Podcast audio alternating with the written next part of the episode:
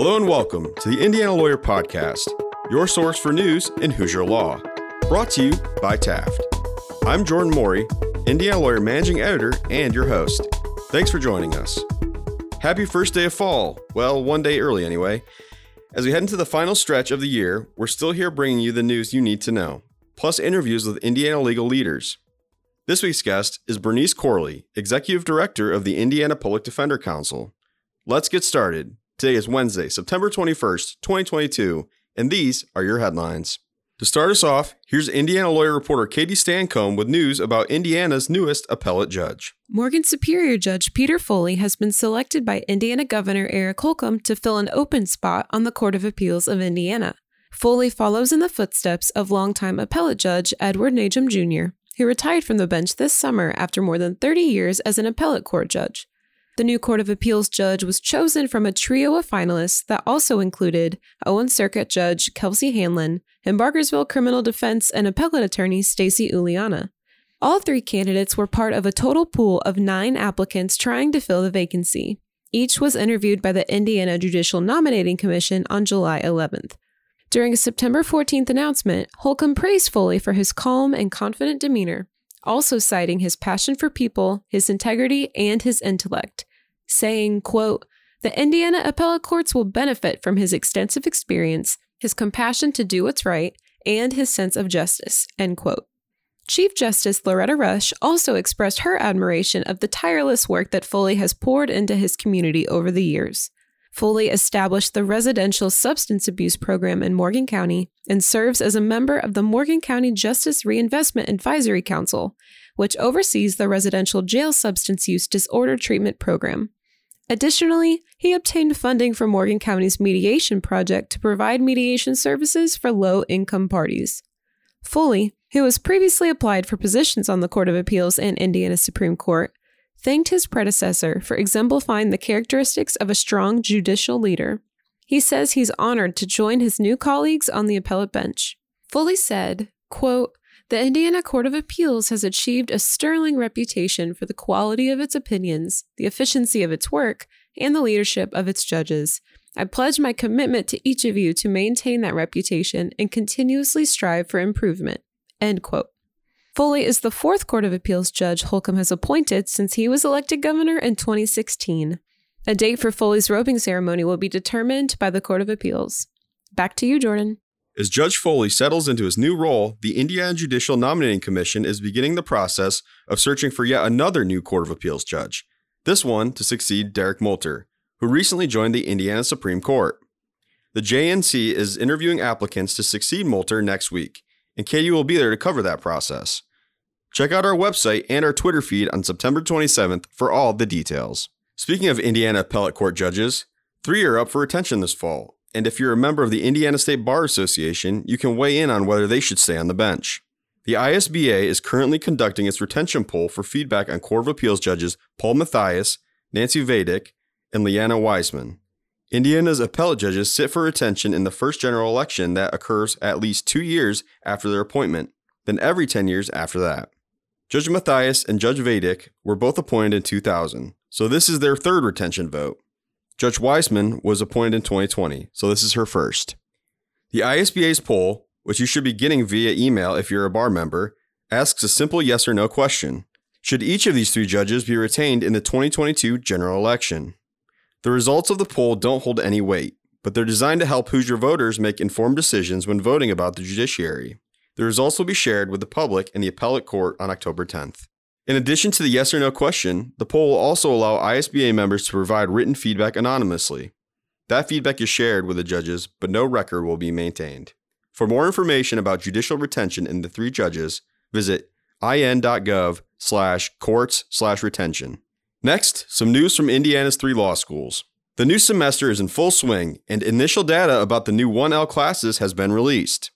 Across the board, all three of Indiana's law schools IU Maurer, IU McKinney, and Notre Dame Law saw a slight decrease in new student enrollment in 2022, but also a slight increase in the diversity of their incoming classes. IU Maurer has 155 1Ls this year, while IU McKinney has 229, and Notre Dame Law has 166. Both IU law schools have a class that is more than half female, and Notre Dame law has the highest percentage of minority 1Ls at 36%. As for LSAT scores, the median at Notre Dame is 168, at IU Maurer is 164, and at IU McKinney is 154. The median GPA at IU Maurer and Notre Dame law for the new class is 3.81, while McKinney's median 1L GPA is 3.58. We break down these numbers on our website. Check out all the details on theindianalawyer.com. Indiana Attorney General Todd Rokita is busy working on issues related to transgender student athletes. I've been following this pretty closely ever since the legislature enacted a bill to prevent transgender girls from playing on K 12 girls sports teams. Here's the latest. Last week, Rokita sent a letter along with 19 other state attorneys general to the U.S. Department of Education opposing proposed Title IX rule changes protecting transgender student athletes.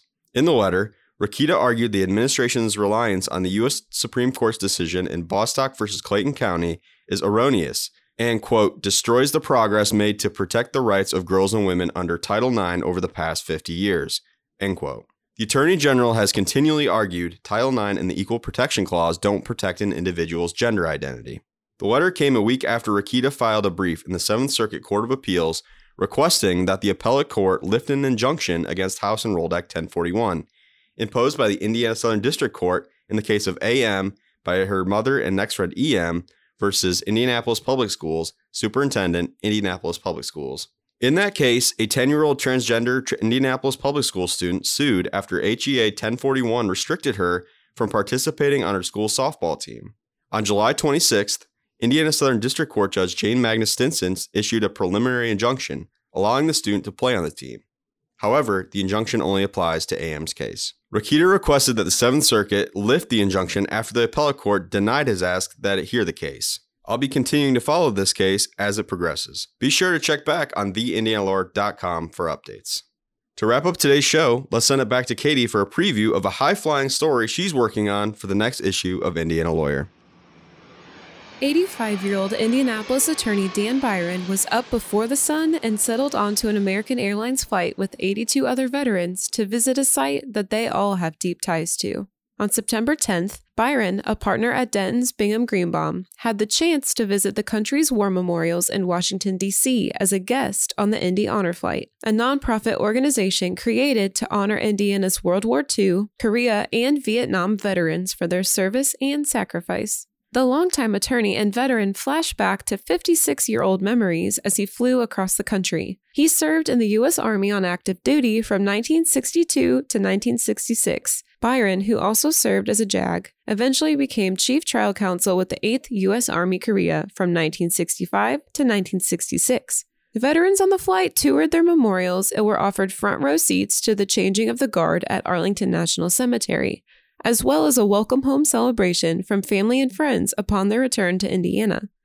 In his billfold, Byron carries a worn piece of paper with the names of four young men from his hometown of North Vernon, whom he's never met but knows all too well. Their names, military rank, and date of death are on the piece of paper, he says even in our small town, families were impacted and never saw their loved ones uh, come home. Grab a copy of our September 28th issue of the Indiana Lawyer to read more about Byron's Indiana Honor Flight experience and how his military service shaped his legal career. Thanks, Katie. Before we move on to our extended interview, I want to give a quick shout out to Katie, who is this year's winner of the Indiana Judges Association's annual Media Award. Katie drove up to South Bend earlier this month to attend the IJA annual meeting where she accepted the Media Award for her online series called Meet the Judges.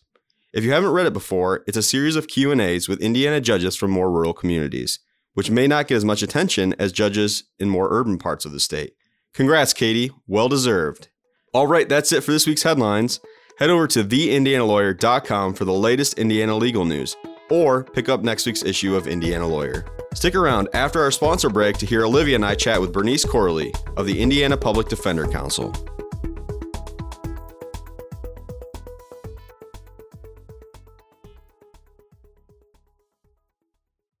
Taft. Today's modern law firm. At Taft, we cultivate a highly respectful, transparent workplace that fosters creativity, teamwork, inclusion, and diversity. We couple our culture with a client first approach, rewarding lawyers who understand their clients' goals and work to deliver success. Taft, the modern law firm. To learn more, Visit taftlaw.com. For this week's extended interview, we have Bernice Corley, Executive Director of the Indiana Public Defenders Council, in studio with us today. Bernice, thanks so much for joining us. Thanks for inviting me. As Executive Director, Bernice helps manage the agency and carry out the policies established by the Board of Directors. Prior to joining the Public Defender Council, Corley served four years as General Counsel at the Indiana Department of Education and also served as legal counsel for both the Indiana Senate and Indiana House of Representatives. Corley has served as a Marion County public defender, as trial counsel, as well as appellate counsel. Her career also includes clerking for Judge Carr Darden. Uh, we typically like to open with this question for our guests. Um, why did you pers- decide to uh, pursue the law as a profession, and what drew you to public defense? I grew up watching like Eye on the Prize. That was a PBS special that covered the civil rights movement. I grew up watching Roots. I grew up just having the sense of or learning that lawyers really were agents for change and that things I enjoyed in my life, I had them because lawyers made it possible and, and stood up and, and fought those fights. So I wanted to be part of that. Um, so that was my inspiration for going and wanting to be a lawyer. So you, of course, serve as the director of the council, but we also have the Public Defender Commission. So can you tell us kind of about the two entities, their unique roles, and also their relationship? Yeah, uh, the commission uh, has the function of providing funds to counties for public defender services. So, counties that, well, just as an education point, the cost of public defense, while it is a constitutional right uh, in Indiana, it is a cost that's borne by counties. Um, so, for counties that want some assistance from the state to pay for public defense services, they have the ability to become members of the Public Defender Commission, which will reimburse counties 40% of their felony um, caseloads, as well as some other costs, and 50% for any death penalty cases filed in that county. The council, on the other hand, is our first and foremost is to provide support to public defenders. Um, we do that by we have a research hotline. We we moot, we do case uh, strategizing, et cetera, on one side of the house. And then the other side of the house is policy development. Our statute does say we're supposed to uh, work for the fair administration of justice. So we advocate um, at the state, county, and federal level. What do you see as the biggest challenge for public defenders today? Uh, so, uh, there are a lot of challenges, and I, maybe I'll start wide and, and get more specific. But structurally, we have a lot of challenges. Um, as I said, this is a public, this is a constitutional right, but it's provided at the county level. So every county has the responsibility of deciding how to provide that service, how to fund it, uh, how to staff it. That variation from county to county, program to program, uh, creates a lot of systemic challenges. Um, if if a county chooses not to thoroughly or properly fund public defense you know that's a challenge. So i'll start by saying the biggest challenge is just structurally the variation county to county and the inconsistency in funding really um, is a challenge to to proper public defense structure. Additionally, I would say that because of that variation, there's no way to truly verify that the state is meeting its requirements to provide the constitutional standard of representation to people across the state of Indiana. Uh, salary certainly is another challenge for counties that are in commission in the Public Defender Commission. There is a requirement that there be parity between prosecution and defense, but when nobody's being paid properly, parity doesn't quite, quite right. matter, right? So prosecutors are, are, not being compensated properly, nor are public defenders in those uh, commission counties, certainly. You know, another inequity is uh, benefits.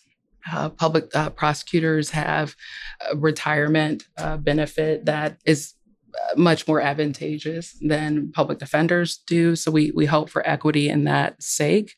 Uh, and when you think about, well, why does that matter? It's all about recruitment and, and able to retain people. So when you're when people look at the ledger and go, should I be a prosecutor? Should I be a public defender? I could go either way.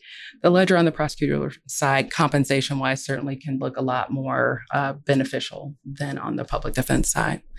Is that unique to Indiana in terms of, you know, a county by county system or kind of these disparities between prosecutors and, and public defenders, or is that more of a national trend? There, thanks for that question. it, it is a national problem. Um, again, counties, I'm sorry, states have different pro- protocols. I mean, some states do have a statewide system. Kentucky to our south has uh, generally a statewide system. However, there are carve outs for uh, like a Louisville, for example. So it's just it's a hodgepodge across the nation. There has been uh, federal legislation to try to create what we have here in Indiana with respect to the Public Defender Commission, but make it national yeah. so that there's some um, federal funding to the states to say, hey, if you follow standards and um, have caseload limits and things that, that improve public defense, you'll get federal funding. Unfortunately, that legislation has not passed, but there have been efforts to try to raise the standard across our country through uh, federal legislation. Hopefully, we're starting to get out of COVID, but um, you know, one question I, I, was wondering as well is did COVID impact public defenders in any unique ways compared to maybe other areas of the law? Absolutely. I mean, part of providing representation is being able to work with your client and prepare a defense. If your client is detained pretrial because they can't pay their bail, then you need to be able to go to the jail or you need to be able to talk to them. You need to be able to meet with them. And COVID was really challenging. Um, jails, in an effort to try to keep the spread down, some jails did not allow um, attorneys to come to to their facilities but then had to come up with other ways like zoom or phone calls or things of that nature so having access to clients was really challenging uh, for a while additionally then you think about um, courts not having trials um, setting trials off a while certainly impacted people's liberty and uh, case disposition. Um, so, again, coming back to a person who was perhaps not able to pay for um, their bond pre-trial, um, and as trials are delayed or put off, it was definitely a challenge to, to advocate for for your client in that type of situation. Right. To kind of combine two questions here, you know, are you seeing burnout among public defenders? And then, you know, on the flip side, how do you convince a young lawyer just coming out of law school to go into public defense? Lots of burnout. Yeah. um, they've been operating, public defenders and really everybody in the criminal legal system has just been operating in a pressure cooker there are these demands, you know, of, of the system moving forward, cases being processed. And so as there were delays due to COVID, so cases are not getting resolved. So case loads are getting heavier and heavier on defense, on prosecution, um, in courts. It's a lot. It's it's a lot for people. And there began to feel like there was no end in sight. Right. And so um, Indiana is facing a, a, lawyer shortage. We have fewer fewer attorneys.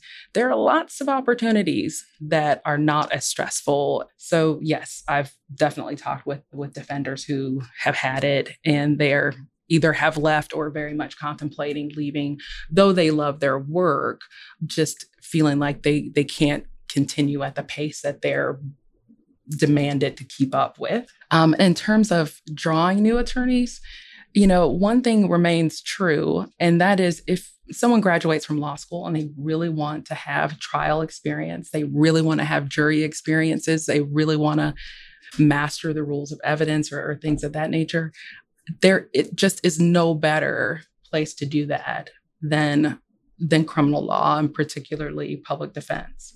So I think attracting a person who has that interest. Additionally, if you have a person who, let's say, they're not interested in the courtroom, but they're very interested in appeals and they like to write and they like to advocate in that manner, lots of opportunity there and lots of flexibility in that opportunity.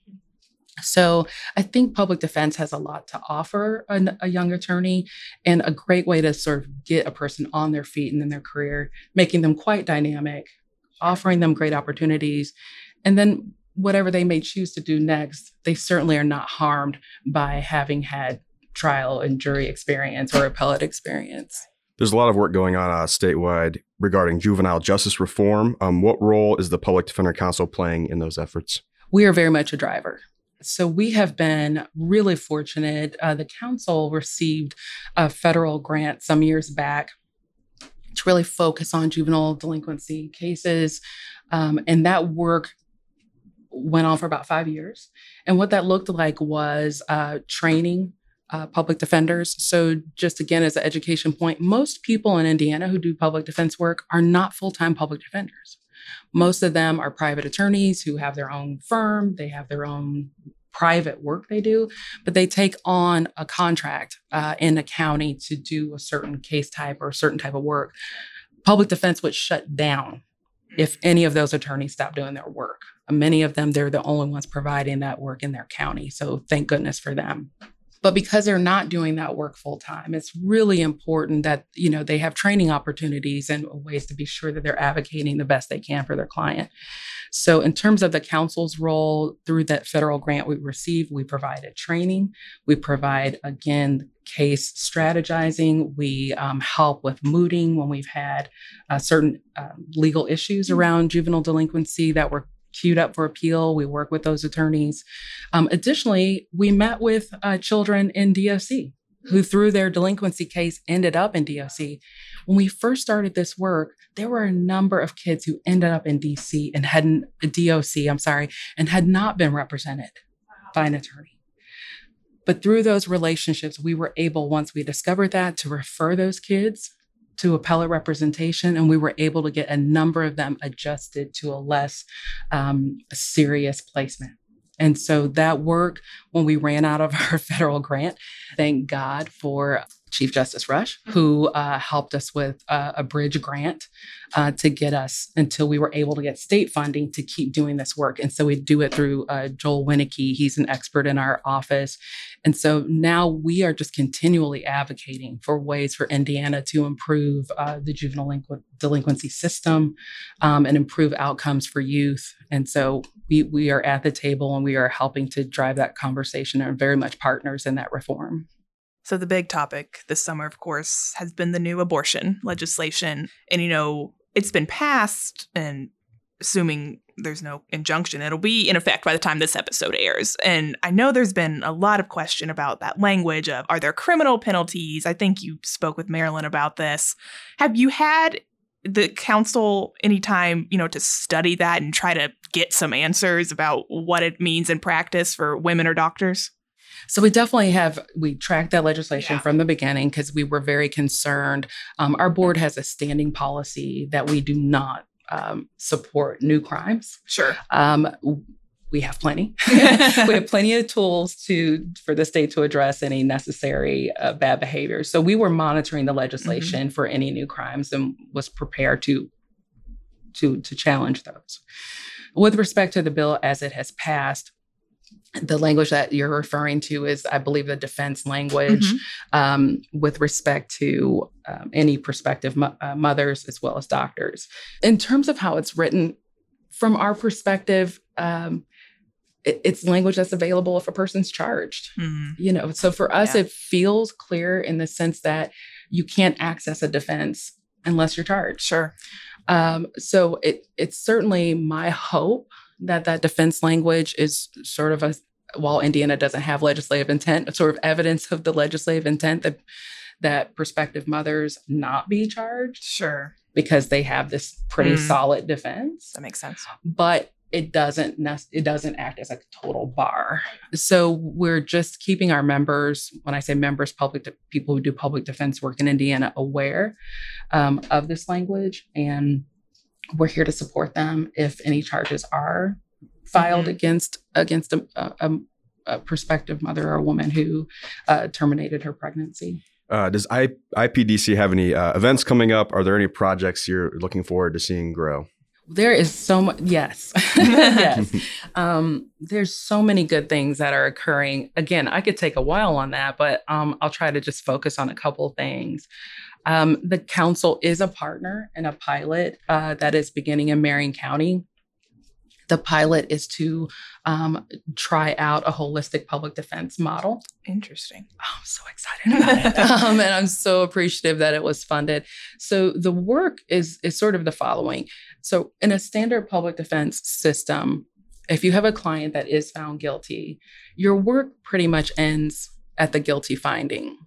Um, unless, let's say, your client is put on probation and they have a probation violation, then they're sure. entitled to representation on that violation but really your work ends at the end of a gu- guilty sentence. But the client's entanglement with with legal systems does not end at that point.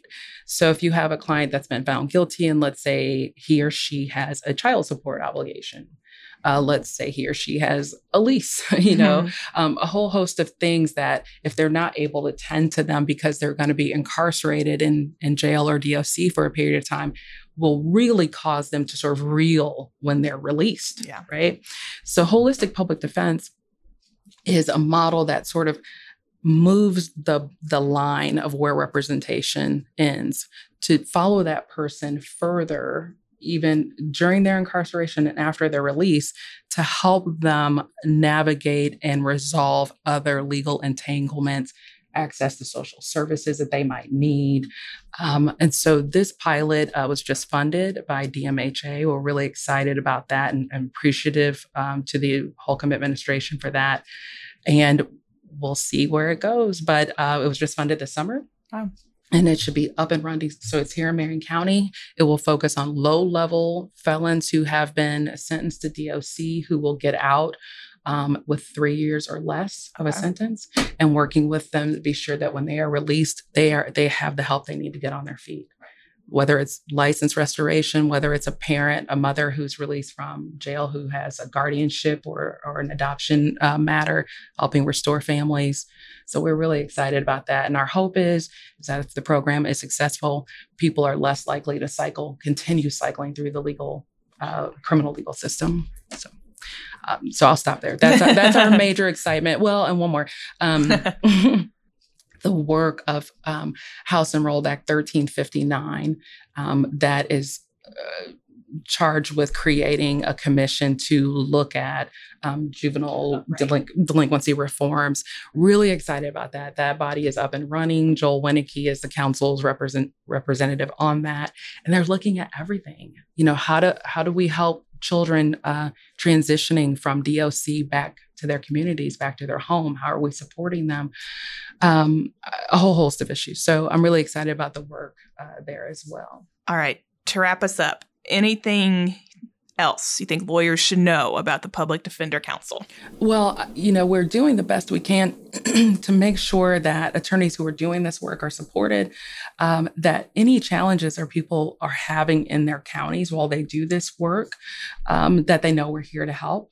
And so I just want lawyers who do this work um, to know that we're here and we're happy to help. And whether that's on policy issues that they're having um, in their local communities, on a case, whatever, the, the Public Defender Council, we're here to help them. That'll wrap up this week's episode. Thanks again to our guest, Indiana Public Defender Council Executive Director Bernice Corley, for joining us today. To listen to previous episodes of the Indiana Lawyer Podcast, be sure to visit theindianalawyer.com or your favorite streaming service.